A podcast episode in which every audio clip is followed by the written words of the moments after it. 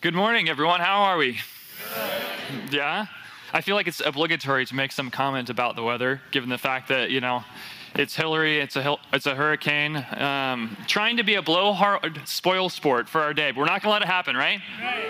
Well, I thank you guys for being here, and thanks for the, uh, the privilege and the opportunity to share with you guys. Um, before I pray again, because I, I need it, I, have entitled this sermon Well Worn Paths to God, and I want to let you know where that comes from. A, a dear friend of mine, uh, Tyson Matzenbacher, had an incredible mother. Um, her name was Jeannie, and amongst many other things, she was a therapist. And she wrote uh, a small book called From the Watching Chair. And it was her reflections after years of being a therapist at watching, um, or coming to understand rather, her vocation that as a therapist, her job was to hold space and hold space with people in their pain and to watch Jesus enter the room. And this small book is her sketch of how she learned to hear the voice of God and learned to see the healing hand of Jesus at work. And she tragically passed away from cancer a few years back. And I remember um, talking with her on the phone shortly before she died. And she died with incredible joy and dignity and grace. It was one of those um, sorts of things that gave us a window into what re- uh, living really looks like.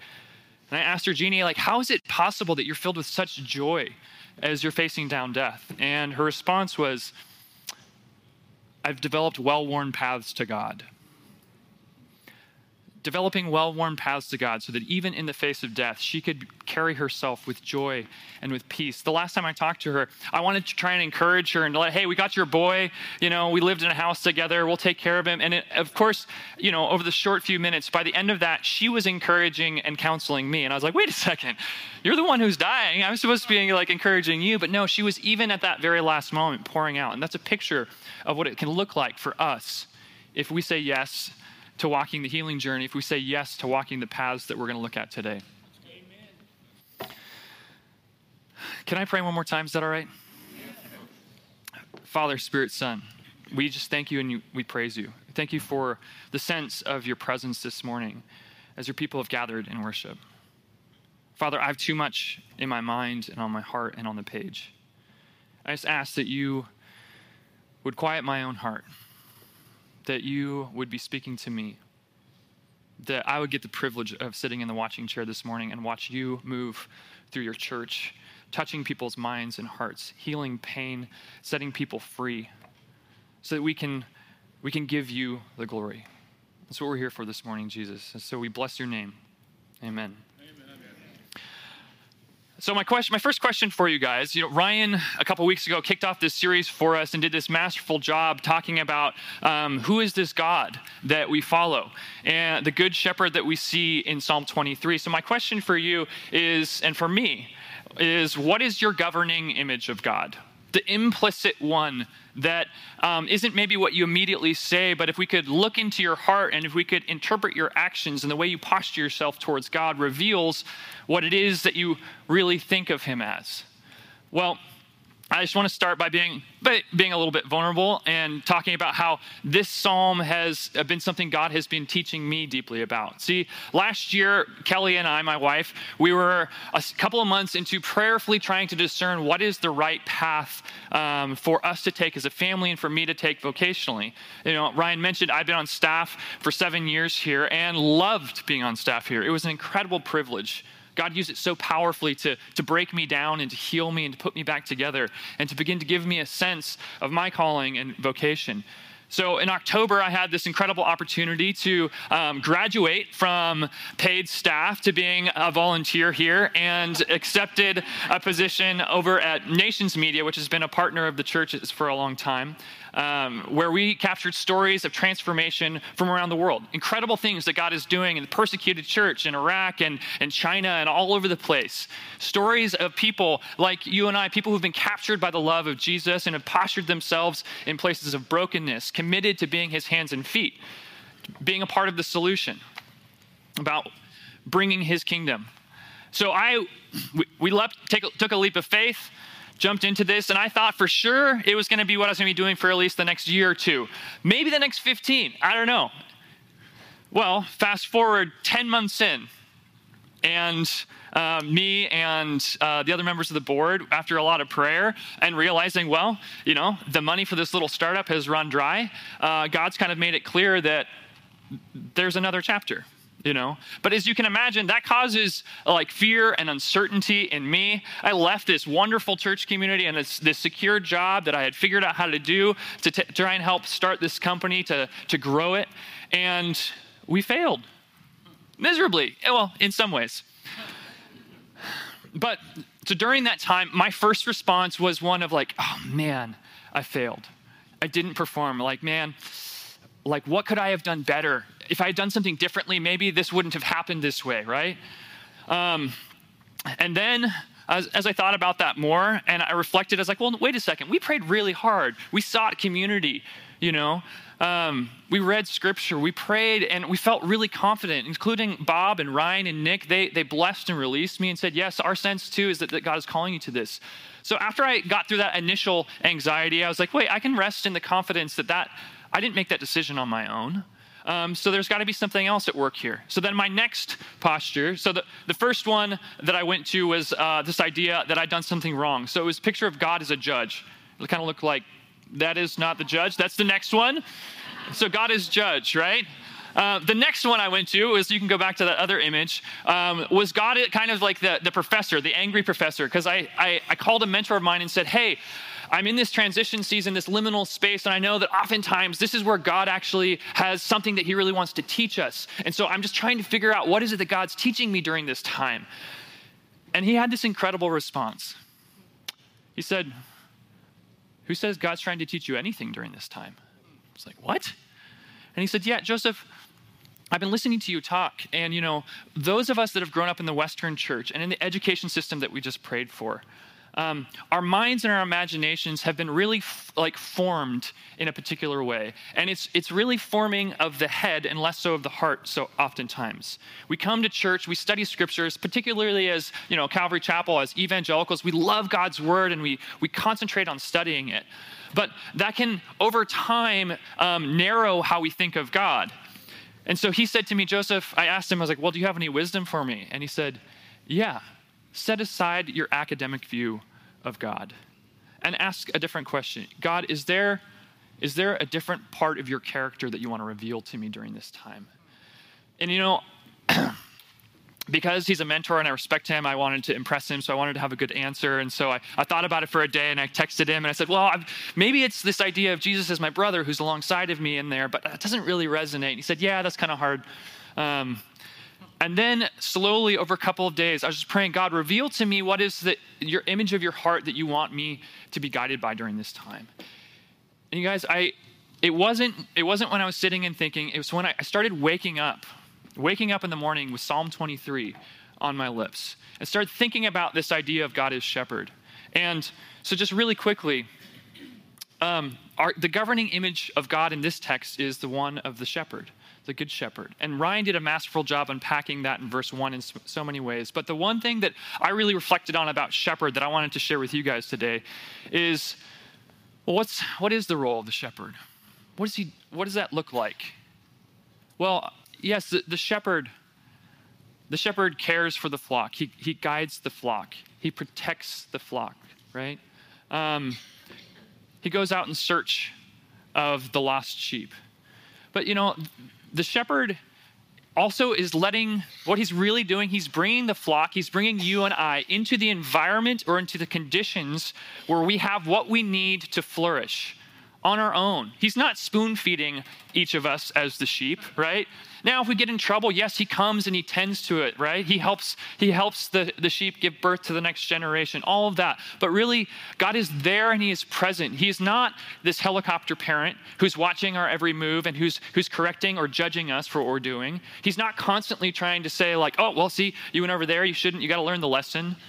No, actually, it's this beautiful symbiotic relationship where the sheep, we follow him along these paths from valley to valley, where he, he brings us into this space where we have all that we need. So that's actually the first truth is that, believe it or not, no matter what you feel today coming in, is that God is concerned. He sees you, and he has everything that you need. Now, what does that look like as we get into it? Um, the first part of this verse, Ryan and I shared. He texted me last week. He said, I'm annexing the, be- the beginning of your verse. He restores my soul. Um, and I said, hey, that's fine. You know, verse numbers are arbitrary, anyways, and this is a poetic text, so this is actually great. We can both have it.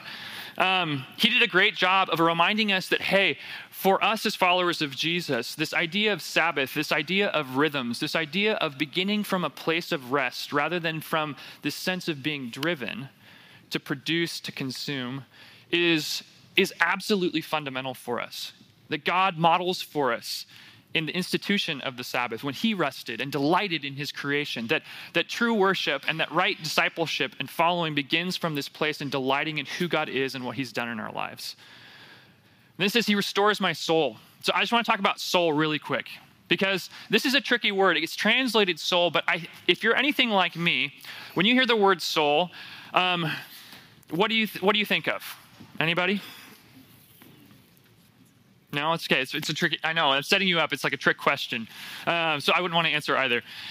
For me, when I when I first see the word soul, I'm tempted to think of oh that disembodied spirit that is the eternal aspect of me that will live forever after I shed off this mortal coil and get to finally be in the presence of God forever. Right? Yes, that's what you first think of. That's what I first think of too. And there is Scripture does talk about something like that when it comes to us and our humanity and what eternity is going to look like. But actually, particularly within the Hebrew text, this word nephesh is actually not that. That idea comes more so from the Neoplatonic space of this disembodied eternal soul. And there's some real dangers if we go down that road because it leads to this, this view we often get that the body is bad, that the material world is bad, which is really Gnostic. Not so in Hebrew. This Hebrew word nephesh, I mean, it can be translated a bunch of different ways, but um, it could be translated as neck. Um, it could also be translated as kind of the whole person, and that's the thing that I want to talk about. Yes, it has this connotation of soul because nephesh is like your whole integrated self, your emotional, your mental, and your physical being, without which we aren't fully human, without which we aren't fully created in the image of God. So, in order for us to understand what it means to be led along paths of righteousness and what that looks like, we have to understand that this, this text is speaking to our whole person. So, it's not just the state of your internal soul, your eternal soul. Because, I mean, if we look at actually scripture in, in general, um, heaven isn't just this disembodied place that we go to, right? Isaiah and Revelation both describe God's ultimate desire for all of the cosmos is what? Is a new heavens and a new earth where things are recreated, rightly ordered, no longer with the brokenness of sin, no longer with creation groaning, but and, and no longer with this separation between him and his people. God, his vision of consummation of all things means that you and I have bodies just like Jesus has a resurrected body. And we get to dwell in this city garden with God, whatever that looks like. Uh, I mean, a fun little aside. My systematics professor um, in seminary, he, his name is Veli-Matti Kärkkäinen. He's a delightful Finnish man, and um, after studying a lot of these different pictures of the of what uh, the eschaton looks like, or you know, um, he says, "Well, let me summarize." It's like there are many thoughts and views about what that will look like. The best I can say is that there will be a degree of continuity and a radical degree of discontinuity. Hmm. this is not a sermon on, uh, on eschatology, but that was just too fun to, uh, to pass up. So the importance of understanding like what it means that he restores our soul. That's where why Ryan was drilling down on those daily, those weekly, those monthly, those annual rhythms and practices that we have that slow us down, that nourish our body, that nourish our emotional life, that nourish our mental health and well being. This is crucial to understanding that it's from this place, a place where a God who wants to care for our every need is the one that's going to lead us on paths of righteousness. So here we come to this next section. So we've covered He restores my soul, understanding it in this holistic sense. Um, and before I get any further, I got a little ahead of myself. Um, I want to show you a map of, of where we're headed. I titled this Well Worn Paths to God, and then the very long subtitle is From Personal Renewal to Kingdom Impact. Because that's what the journey that I think actually just this one small verse takes us on, which is incredible. The more I was studying it, the longer and longer my notes got. And I was like, Ryan, I got too much, dude. And he's like, I know, that's the point. That's the point of doing this series the way that we're doing it, slowing down, taking it word by word, is because there's a world in, of meaning and richness inside of this. So, this is the journey. The journey from personal renewal to kingdom impact, from having our souls restored to being led along paths of righteousness, what? For his name's sake. That is the kingdom. Now, so this is the nice, the theoretical journey, and it starts here. It starts with personal, intimate, interiority. It's grounded in the love and trust of God. And then it moves ultimately as it grows towards maturation to kingdom impact, which is communal and ex- external, it's participatory, and it is expressing the tangible love of God. And then as I was thinking about it, I was like, well, so what does this path look like practically? And this is what I came up with. because see, it is it is definitely not a straight line. We love thinking linearly. That's not how Hebrews thought of. They, they view time not so much linearly like we do, but as cyclical right? Governed by the rhythms of the seasons, the rhythms of life, the spiritual life, of the physical life that Ryan was talking about last week. So, this made me feel so much better about my own story because my story of being led from personal renewal to kingdom impact is a very winding one, and one that has, as the psalm lays out for us later, definitely leads us through valleys of shadows of death those moments of, of deep darkness, of lostness, of pain, and of grief and of confusion. It's, it's a journey that sometimes we're going forward and then sometimes we're going backwards. And it is up and it is down. Isn't that right? Does that map onto your experience? I don't know where you're at on the journey this morning when you showed up. Some of you, I'm sure, are, are on a mountaintop high of faith where you just you have full confidence in God as your good shepherd, where you love him, you trust him, you believe that he is trustworthy, that he is good. But maybe some of you guys are in a different place. You know, there's this incredible quote from Oswald Chambers that said, The root of all evil is the suspicion that God is not good. The root of all evil is the suspicion that God is not good. If I'm being honest, there are many days where that's what's going on in my heart. When I look at my actions, when I look at my choices, when I look at my attitude, um, I'm not filled with peace and with confidence and with joy, all the fruits of the Spirit. No, I'm filled with anxiety. I'm filled with doubt. I'm filled with fear and confusion. I'm filled with anger at the way that things uh, and the world isn't the way that it's supposed to be. And that tempts me to, to believe, to have that suspicion that, God, are you really good? Because look what's going on in the world. Look what's going on in our communities. Look what's going on in our families. There's brokenness and heartache and loss. Can you really be good?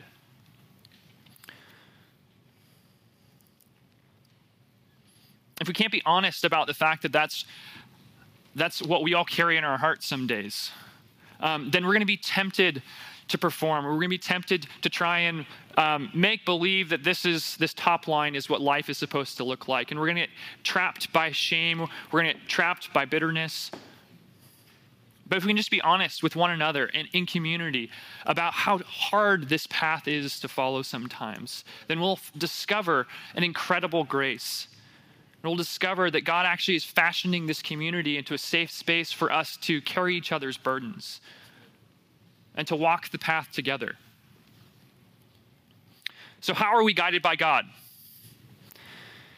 Well, the first thing is we have to exchange our willfulness for a willingness to be led.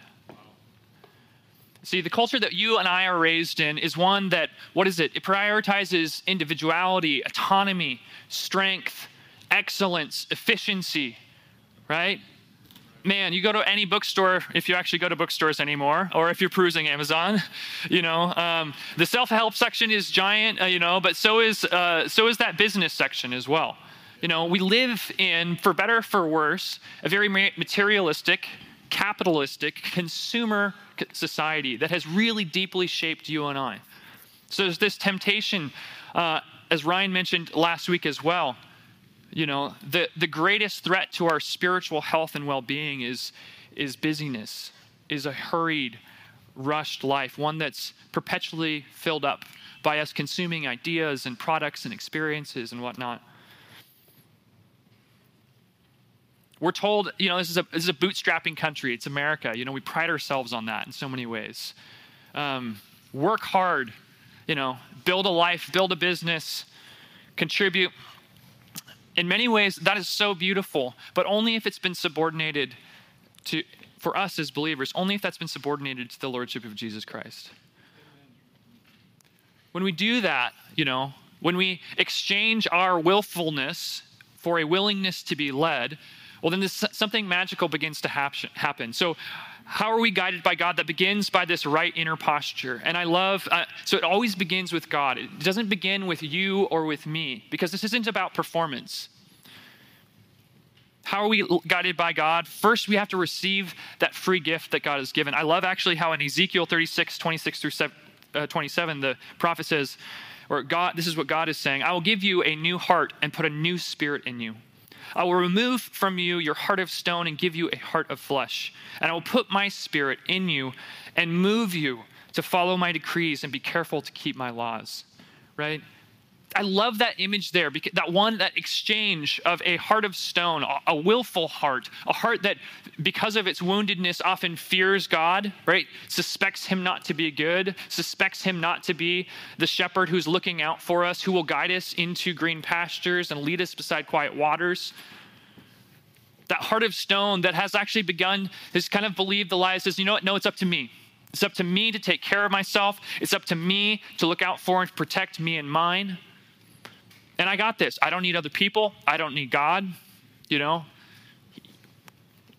people have proven that they're going to let me down. And you know what, God? Sometimes it feels like you've proven that you're going to let me down too. So we, we develop these calloused hearts.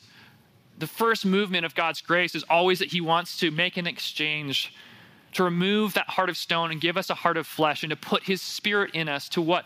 To then guide us. It's not that, you know, the great temptation, I think, of this verse in many ways, he leads me along paths of righteousness. When we talk about righteousness, if you're anything like me, I immediately go to a performance mentality. I immediately begin to think of, well, what is, what is morality and what is ethical? And am I doing and thinking and believing the right things?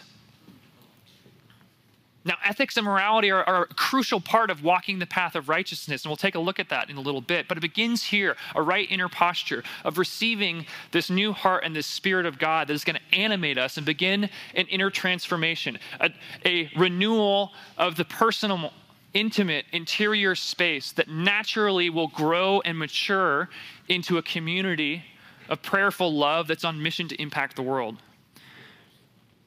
Okay, so after that movement of the heart, then how does he guide us?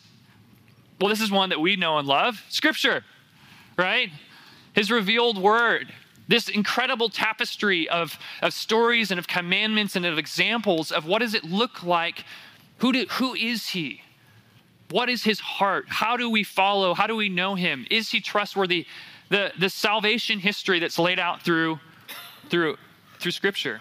Scripture sheds light on the complexities of life, and it points us to God.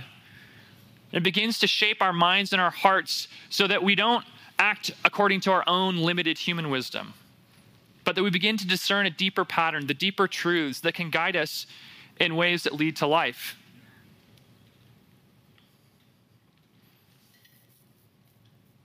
You know, within uh, a text of scripture that I always, I've really loved that I'm going to recommend that the, whoever gets to preach on the valley, valley of the shadow of death uses this one in there as well. But I couldn't help it because I love it so much. God's voice in Scripture. Isaiah 30, 20 through 22. Although the Lord gives you the bread of adversity and the water of affliction, your teachers will be hidden no more. With your own eyes you will see them. Whether you turn to the right or to the left, your ears will hear a voice behind you saying, This is the way, walk in it. Then you will desecrate your idols overlaid with silver and your images covered with gold. You will throw away, them away like a menstrual cloth and say to them, Away with you.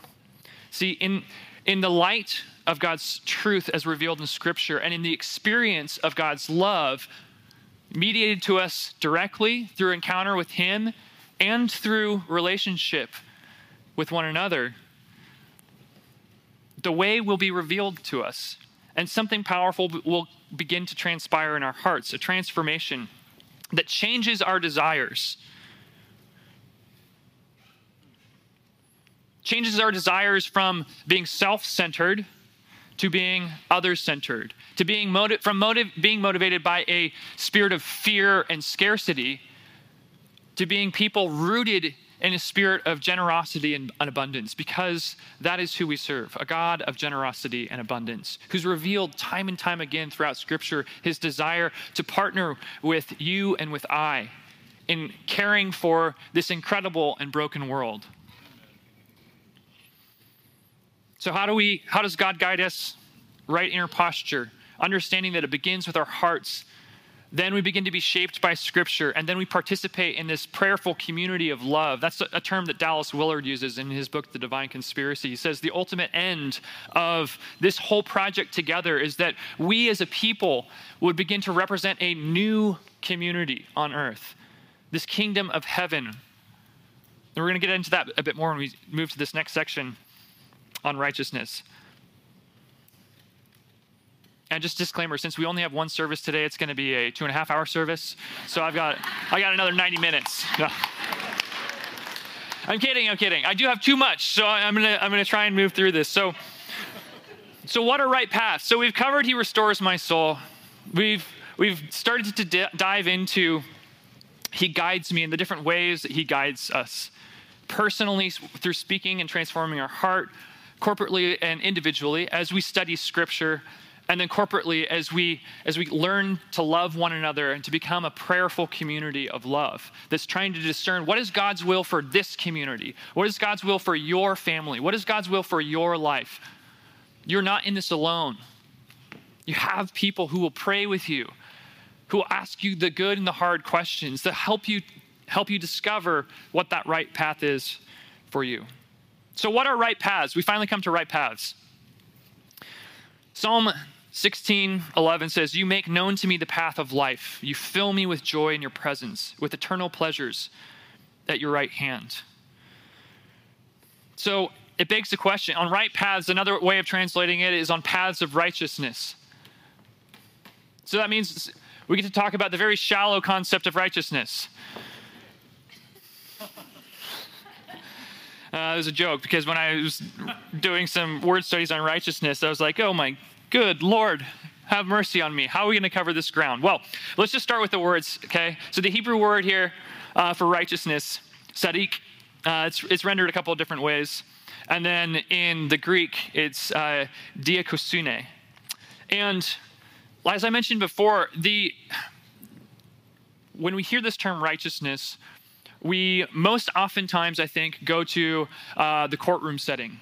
We think about what is ethical and what is moral you know? And once again like i said that that usually has us focusing on external actions because that's how that's what people can see in my life. That's what you guys can see in one another's lives. That's what you know we're tempted to judge other people by their external words and our actions while all the long time all, all along wanting to be judged by our internal motivations.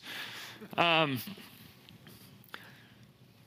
and it does have that connotation to it but the righteousness one, this is more so actually as you d- dive into the root meanings of the word, the way that um, the basic meaning of it is one who follows, one who stands up straight and follows the right path or the way of God. And in the Hebrew context, this really means faithful participation in the covenant community of God, which naturally includes right behavior, ethical and moral.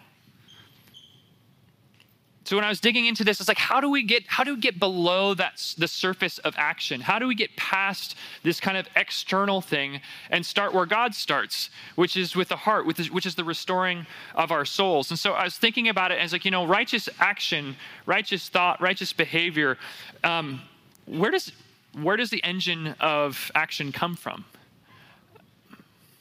The heart. What is in the heart? Our deepest longings and desires. in so many ways. When I look at when I look at my own life and I say, "Man, I feel like a wreck right now." I just was I was cruel to Kelly. I'm anxious. I'm irritable. I'm snappy. You know, I'm not believing the best in people. Um, I've learned to start trying to reverse engineer and say, wait a second, okay, that's the end of a process that began some time ago. That, that action or that unkind speech that I had is actually reflective of something that's deeper in my heart. So let's trace that back and discover well, it's usually connected to a desire, right? As a desire for, for love and for trust, for truth, for belonging. And you know, when I'm when I'm making poor choices or I'm um, I'm acting wrongly or I'm speaking poorly, it's it's usually because I I have this sense or this fear that I'm not actually getting I'm not going to get what it is I really long for. Those desires are going to go unmet. And so I begin to become defensive and I blame or I shame or I try to control or I try to escape. All these different things that you, these strategies, these coping strategies that you and I develop when those deep, deep desires of our hearts are in danger of going unmet. So desire is really the engine of righteousness. And that's uncomfortable because if we're really honest and we look at the different idols that we have in our lives, we look at the different ways that we, um, we don't measure up when judging from externals, it reveals, what does that reveal? It reveals a disordered heart. So, the incredible wonder working power of God's love and mercy, kindness and grace is this as soon as we say yes to Jesus, as soon as we commit to following him as our Lord and Savior. And we receive this gift of the Holy Spirit that the New Testament talks about. That pro- inner process of reordering begins. And sometimes it happens profoundly in people where it's like night and day difference. They, they, they have this incredible experience, and it's like overnight they're this new person. I mean, have you guys seen that happen? Yeah. I know I've got a handful of testimonies of people in my life who that's been their experience, you know? And I praise God for those. But for a lot of us, I think it takes a lot longer, oftentimes. So, this idea of God's righteousness, um, it's more than just this moral performance, this ethical, these ethical standards. It gets to the root of our hearts. And as I mentioned, especially in the Hebrew context, it, it connotes this participation in the community, the covenant community that God has established. Now, back in the Old Testament during the time of this writing, that was what? That was Israel, right? But as we explore, just as we skip ahead to Jesus and his righteousness, um, you and I, us Gentiles, we get included into that new family of God. That's part of the scandal of the gospel and of the work that Jesus achieved on the cross, right? Is that dividing line where it used to be that you and I would have to become Jewish in some capacity.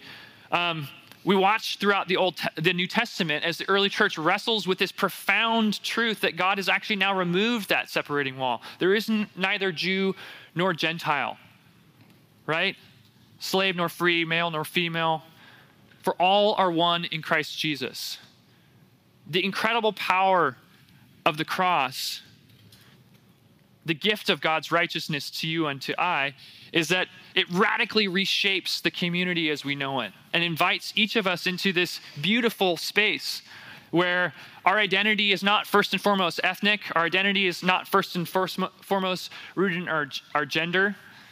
No, it's first and foremost rooted and grounded in the righteousness of God in the person of Jesus Christ. And that empowers us. That empowers you and I to walk these paths of righteousness. It's the gift of the Holy Spirit that is at work in you and I, reshaping our hearts and renewing our minds. It's the next part of what it means to walk these paths of righteousness is to understand hey, be gentle to yourself, be gracious to yourself. God it is his kindness that leads you and I to repentance. And he understands that this is a process for us. He understands that it takes time to unlearn those bad habits that we have, those old ways of relating to one another, to ourselves, to God, and to the world. It takes time. And he's committed to that. And he's going to be walking, and he is walking with you and with I along that process. It's an inside out process Romans 12, 2 says, Do not conform to the pattern of this world, but be transformed by the renewing of your mind. Then you will be able to test and approve what God's will is, his good, pleasing, and perfect will. Then in James 3:17, I feel like that idea is kind of built on so this new wisdom, this wisdom that comes from above, from heaven is first of all pure, then it is peace-loving, it is considerate, it is submissive, it is full of mercy and good fruit. And the promise here, it's impartial and it's sincere. Those are some of the qualities of what righteousness looks like, practically outworked. This wisdom that comes from above, this new way of being and relating to one another. And I love verse 18 peacemakers who sow in peace will reap a harvest of righteousness. The way we do things, the way that we speak to one another, the way that we treat one another matters so much. It impacts the harvest that we, that we have. It's a real, I know, I'm, I'm, man, I'm, I'm supposed to be done. Can you stick with me for a few more minutes? Yeah. Okay, because I, I want to I want to get to Jesus a little a little bit more. Okay, so righteousness it works for it works for us. It's first and foremost a, a free gift from God. He gave us His one and only begotten Son. Right. Then it works in us. It's that that inner process of transformation that I've been talking about, and then it moves through us out into the world. And this gets to the justice component of God's righteousness because it's bound up in that. God and his righteousness is ultimately concerned with the, the state of the world, not just the state of your own soul. It's not just about personal private piety, it is about community transformation. You know, um, my wife is privileged to, to serve and to lead our um, community impact team. Mission impact. Wow. Thanks. Mission impact. oh. It is part of the community. Yeah, yeah. You know, so that's something where we, you know, the motto of this church is transform people, transforming the world, right? We talk about church without walls, that this is just the locker room where we where we get to practice what it looks like, where we get to um, to hear from God, our coach, where we get to worship Him, and then we get out on the field. Ultimately, the process of God's righteousness that is a gift for us, that works in us, ultimately finds its fullest expression moving through us out into the world, where you and I move freely amongst our communities, our neighborhoods, our businesses, our families, as the hands and feet of Jesus. Jesus, getting to be his image and his likeness, and modeling and inviting people into this radical new community where they're safe, where they aren't judged, where they're given time to grow and to heal, to learn, to repent. Where, where they get moved from, from crisis into character development into the fullest expression of their calling, them fully free and alive, asking God the question, okay, hey, like, I trust you. And I believe that you've given me unique gifts and skills. How do you want me to put them to work, God? And then we get to watch all these incredible creative ways where we're going out to the community and we're loving and we're serving people, bearing witness to the power of Jesus in our lives. You know, the thing that breaks my heart is that most recent surveys about generations, the generation that is walking away from the church, when they're asked, why, why are you leaving the church? It's not because we can't clearly articulate our beliefs it's because when they look at our lives, they don't believe that we believe what we say we believe. They look at us and they, well, you don't look anything like the person of Jesus. Your communities don't look like the person of Jesus. And doesn't that grieves grieves my heart. I love being a part of this church because of how much you do reflect the character of Jesus with your generosity and with your service and with your curiosity and with your commitment and your discipleship. The worship that you brought this morning, that we are bringing right now. So, why do we walk this right path? Why do we need to develop these well worn paths to God? Well, because the path of righteousness is also the path that leads to the valley of the shadow of death. And those rhythms that Ryan talked about last week cultivate in us the sort of character and the trust and the reliance on God as our good shepherd, so that when the valley of the shadow of death comes, that is when the image of Jesus shines brightest in us. That is, it is first and foremost, it isn't how we win that demonstrates the love of Jesus More powerfully than anything, it is how we lose and it is how we suffer. It is how we suffer, it is how we serve, and it is how we sit with people in their suffering. That is the most powerful testimony to that new heart, that heart of flesh rather than that heart of stone that God has put within us. We walk these right paths for his name's sake. Because ultimately, the, the focus of this psalm and the focus of our worship, the focus of our lives and our hearts, that deepest desire that we're trying to get to is a desire for communion with the incredible, one and only creator of the universe and of you and of me, the triune God. It's Jesus. We do this not so that we can be thought well of, not so that we can experience blessing and safety in community. Those are all wonderful fruits that we get to enjoy as God transforms us. It's ultimately for His glory. I'm going to ask the band to come out. Um, and we're going to close. We're going to close in um, a very simple song, but it's it's one of my favorites. Um, it's the doxology, and um, because that's what we're here. We walk these paths of righteousness. He restores our soul, He empowers us, He guides us, He gives us the wisdom of His scripture, He gives us the, the spirit of truth that lives within each of us, that voice whispering, This is the way, walk in it. It's for the glory of God that you and I um, are here today. And He is glorified when you discover who you truly are, when you bring your whole heart to Him, your whole wounded and glorious heart. That glorifies Him. When you get to experience the transformation of His love and you share that, when people see that in you and you share that freely in your communities, in your families, that gives glory to God. When we come here and we dedicate time to studying His Word, to ministering to one another, that brings glory to God. When we imagine incredible ways to move out into our communities and to sacrifice for people who don't know God, to love them, to bless them, to serve them right where they're at, that gives glory to God. That is what it means for, uh, for His name's sake. Church, each of us, each day, each week, have a profound opportunity to give glory to God by being who you were uniquely created to be. By letting Him walk with you through the dark valleys, through the moments of pain and heartache in your own story and your journey, unearthing that, allowing Him to heal it, and to begin to breathe into you, into each of us, a vision for what your life could be. And what an opportunity when storms are bearing down upon us and fires rage and war threatens and there's so much that seems so unstable. To be a people of peace, to be a people of joy. What an incredible opportunity to give glory to God.